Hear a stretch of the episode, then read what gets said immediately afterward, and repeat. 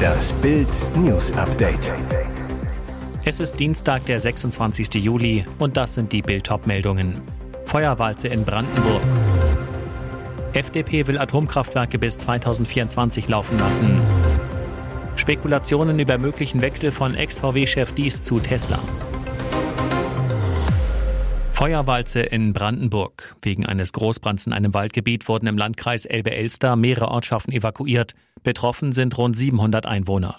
Stand zunächst noch ein Gebiet von rund 100 Hektar in Flammen, vergrößerte sich die Fläche im Verlauf des Tages auf bis zu 800 Hektar.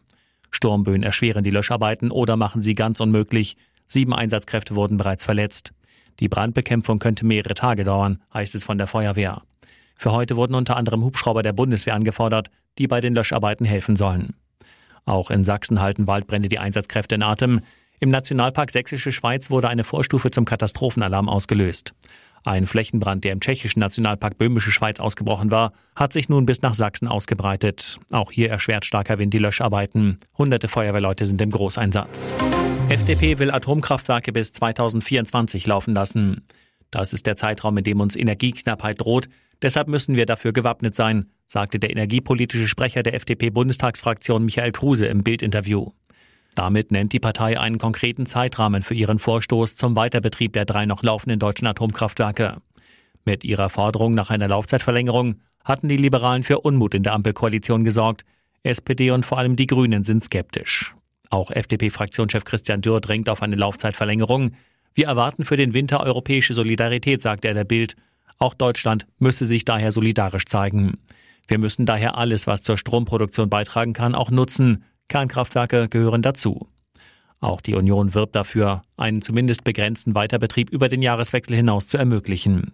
Die Bundesregierung verwies gestern auf einen weiteren Stresstest zur Sicherung der Stromversorgung im kommenden Winter, dessen Ergebnis man erst abwarten wolle. Scholz-Minister sparsam mit Spartipps. Die Bundesregierung gibt den Bürgern seit Wochen eifrig Tipps zum Energiesparen. Unter anderem rät Agrarminister Özdemir Autofahrern, das Tempo auf Autobahn zu drosseln. Wohnministerin Geiwitz mahnt weniger Energie- und Stromverbrauch an. Und Wirtschaftsminister Habeck rät unter anderem zu kürzerem Duschen, sparsamen Duschköpfen, Gardine zuziehen etc. Auf der offiziellen Homepage der Bundesregierung wird außerdem empfohlen, beim Kochen Deckel zu benutzen. Viele konkrete Regierungsvorschläge an die Bürger. Bild wollte daher wissen, wie sparen denn die Minister konkret Energie ein? Die Antwort ernüchternd. Kein einziger der 16 Minister nannte konkrete Einsparungen. Özdemir ließ ausrichten, er bemühe sich seit vielen Jahren um einen persönlich nachhaltigen Lebensstil. Und die anderen Regierungsmitglieder schickten Bild eine Sammelantwort. Auch der Bundeskanzler sowie jede Bundesministerin und jeder Bundesminister versuchen, die Tipps zum Energiesparen im eigenen Haushalt umzusetzen. Sozialverbandsvize Ursula Engelin-Käfer reagierte empört auf der einen Seite hält die Regierung die Menschen zum Sparen an und präsentiert dann selbst eine gleichgeschaltete Einheitsantwort. Das hat mit solidarischem Verhalten rein gar nichts zu tun. Müssen wir bald 100 Millionen Impfdosen wegschmeißen? Gesundheitsminister Lauterbach hofft auf einen Herbst mit Millionen Impfungen gegen Corona. Bis zu 60 Millionen Dosen sollen verimpft werden, so Lauterbachs Plan. Der Minister will dabei vier unterschiedliche Impfstoffe auf Lager haben. Insgesamt bis zu 240 Millionen Impfdosen. Laut INSA-Umfrage kann sich aber nicht mal jeder Zweite vorstellen, sich im Herbst nochmal gegen Corona impfen zu lassen. Das wäre nicht einmal 40 Millionen Bürger. Ähnliche Schätzungen kommen von den Kassenärzten. Die Folge, Deutschland müsste die meisten der 240 Millionen Impfdosen an andere Länder verschenken. Doch viele wollen keinen geschenkten Impfstoff, unter anderem weil Medizinpersonal fehlt. Es könnten also bis zu 100 Millionen Impfdosen ablaufen und müssten dann vernichtet werden.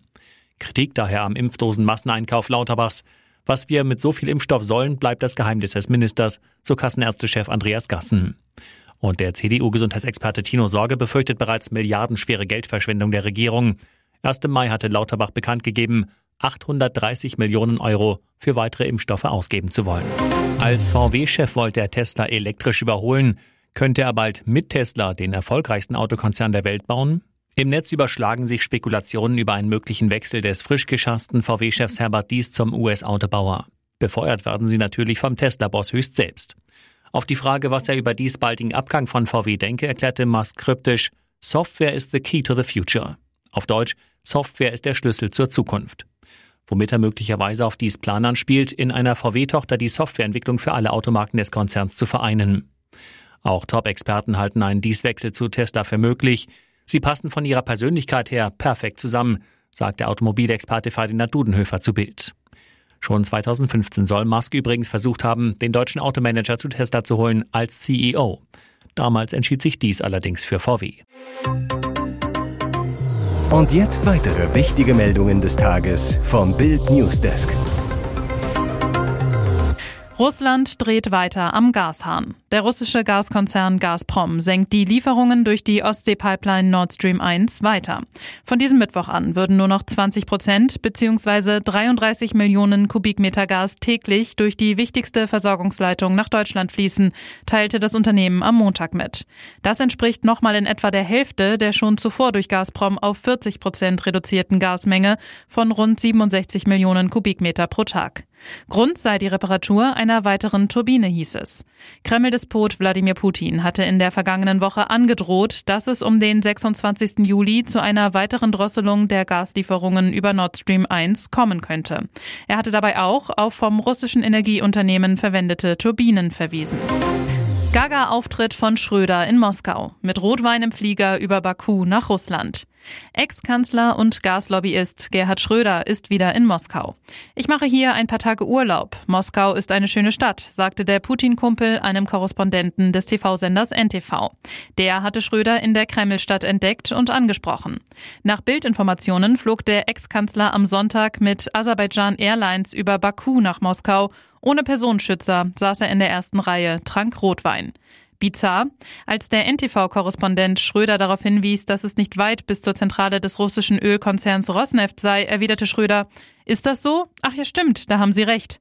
Gaga-Auftritt von Gerhard. Denn mehr als vier Jahre war Schröder Chef des Rosneft-Aufsichtsrats. Für die Ukraine. Briten richten nächsten ESC aus.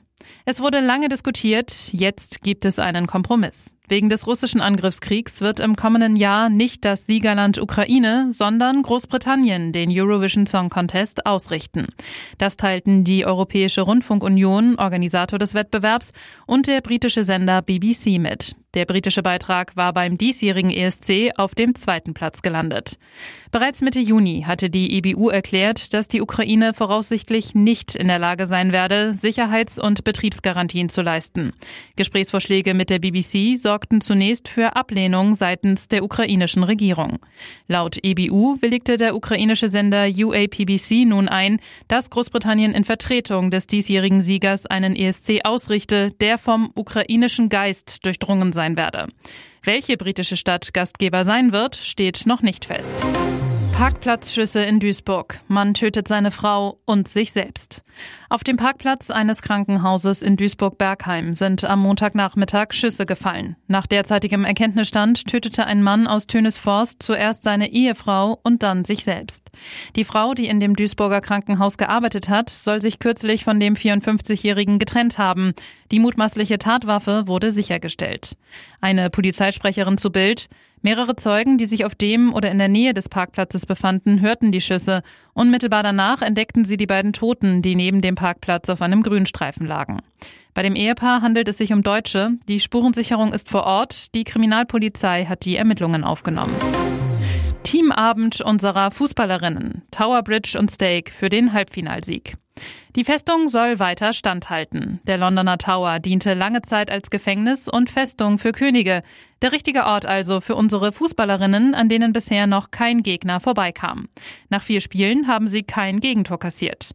Damit die DFB-Frauen auch im Halbfinale am Mittwoch ihren zu Null Hunger und den tollen Teamgeist beweisen, bat Nationaltrainerin Martina Voss-Tecklenburg zu einem Mannschaftsabend am Tower und der berühmten Tower Bridge. Es gab Steak und vegetarische Burger. Nach rund zwei Stunden ging es wieder ins Quartier zurück. Wir haben den Abend abseits des Hotels genossen. Wir sind mal rausgekommen, das tat uns gut. Die Stimmung war sehr gut und wir haben sehr leckeres Essen bekommen, sagt Verteidigerin Julia Gwynn. Mit ganz viel Erfolgshunger geht's nun weiter in Richtung Titel.